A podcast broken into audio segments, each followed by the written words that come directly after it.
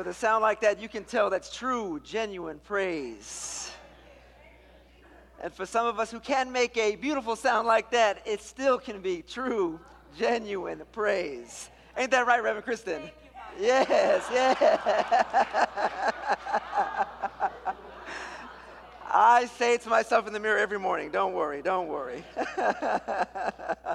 true praise. That's a song quite fitting for today because true praise is not just a uh, it's not just something we just throw out loud. True praise is about feeling it in your hearts and then offering it forward however that might come about. Whether you have 90 degree weather or 60 degree weather you can still offer true praise. It's not just saying you ascribe to a certain faith either. True praise is about practicing your faith Today, we begin a new series based on a book edited by Dorothy Seabass. Seabass. Bass, called Practicing Our Faith. you would never know, but we have many jokes up here while you all are, are out there.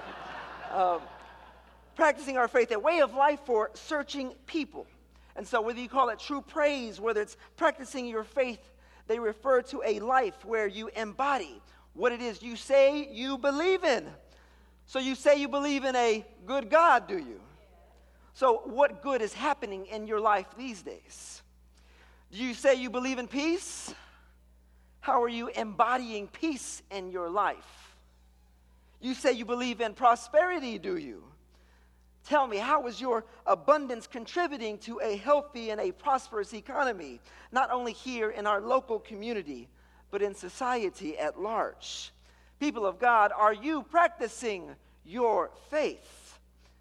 In our gospel this morning, we encounter a certain kind of faith, a certain grace, if you will. Yes, yes, yes. Before we get to those faces, we must pray. Help me, Jesus. Loving God, we give thanks this day. You are beautiful, God.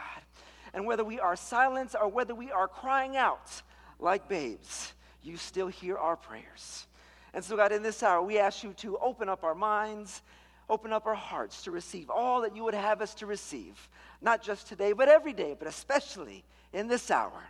God, we affirm your presence. In Jesus' name, amen.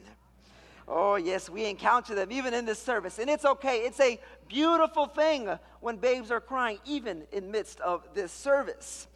Oh, but you know, sometimes when you're not in church, sometimes you're on the street or trying to meditate, you encounter the children, don't you? Oh, this is good. I, I, I couldn't even plan this right here. This is good. we hear them loudly crying and complaining. You go to the playground and you see them uh, picking their noses and putting their hands behind their ears and with unsanitary fingers wiping the tears from their eyes. In our gospel, we see poor little children sobbing uncontrollably. You would have thought there was no more candy in this world. Maybe someone told them Santa Claus has just died. But their cries are too unbearable. And where are the parents? Where are the mothers? People always say that.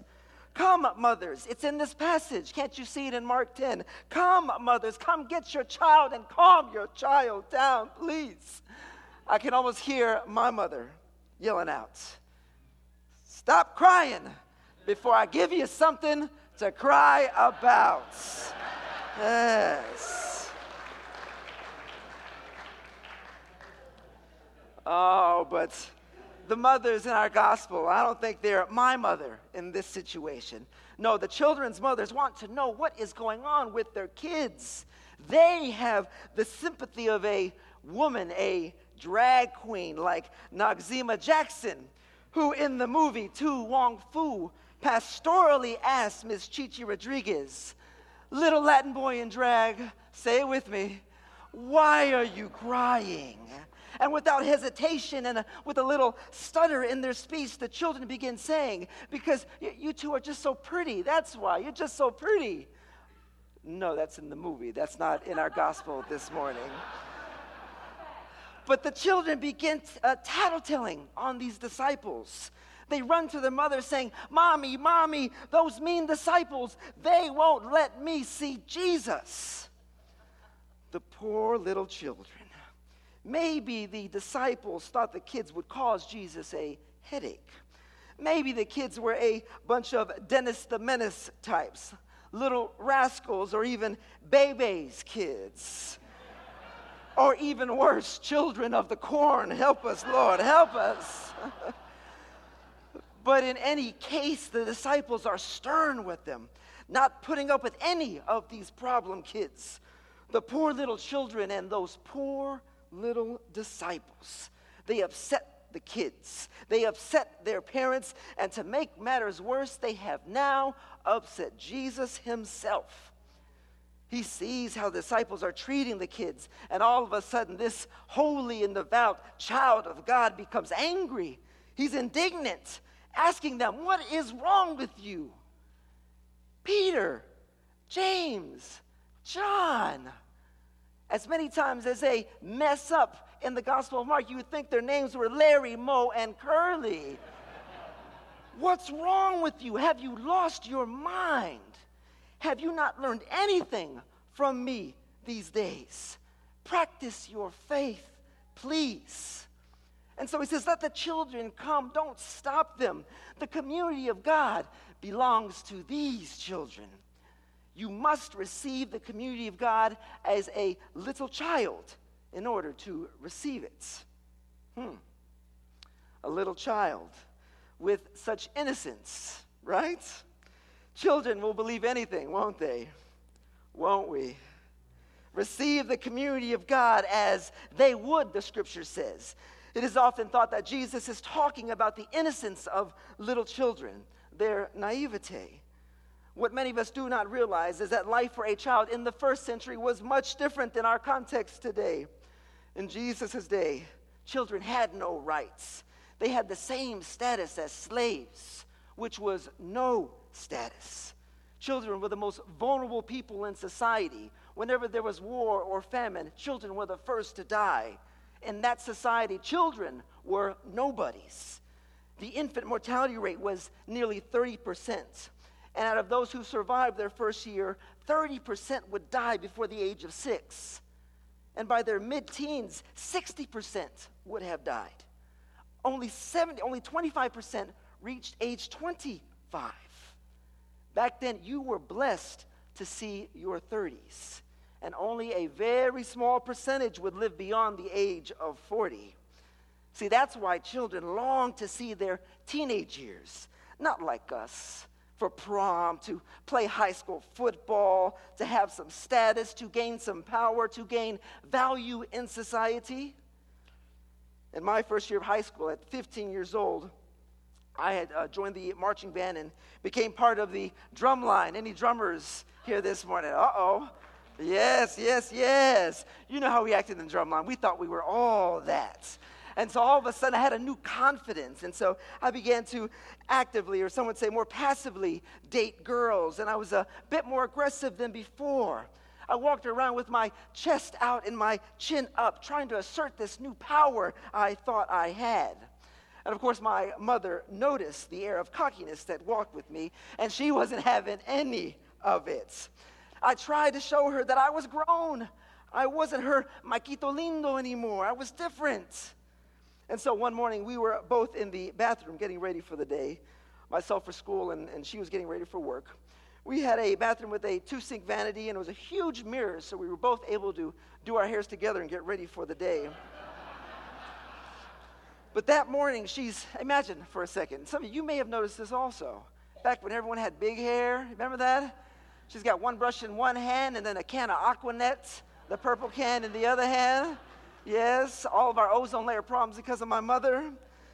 That morning, she's brushing her hair. She's got the can of Aquanet. She tells me that she needs me to come home right after school to take care of my little cousin.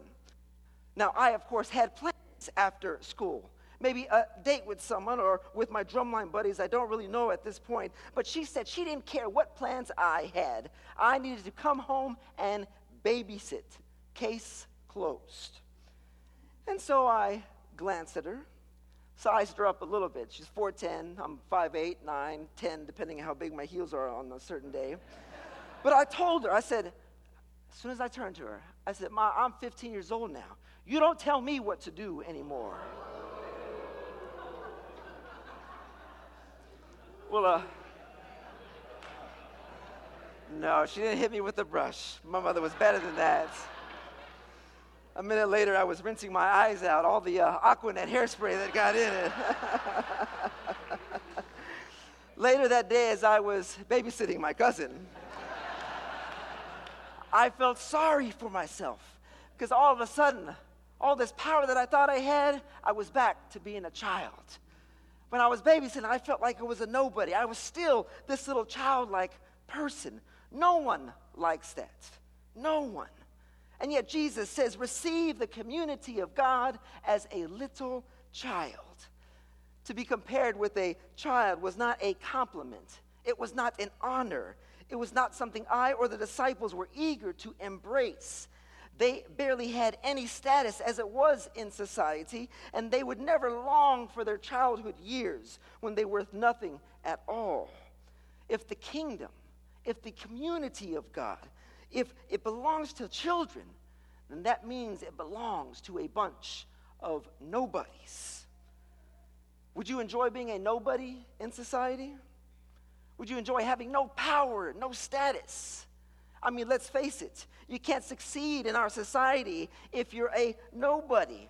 One has to stand out to be noticed. You can't get a job promotion being a nobody. It's hard to achieve the American dream being a nobody on the sidelines. Being a nobody gives you no power, something we would all be hard pressed to be without. In our world, being successful translates to having the ability to tell people what to do instead of being told what to do in our world and in our economy, if you grab just enough power, people will be serving you all the days of your life. You may have noticed that there's a lot of talk about the economy lately. We are in a election year and all the pundits on TV say that this presidential election is going to come down to the state of the economy.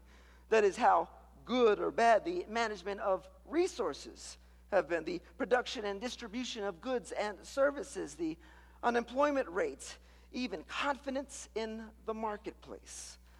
And well, with voting day less than a month away, we'll see how the voters decide.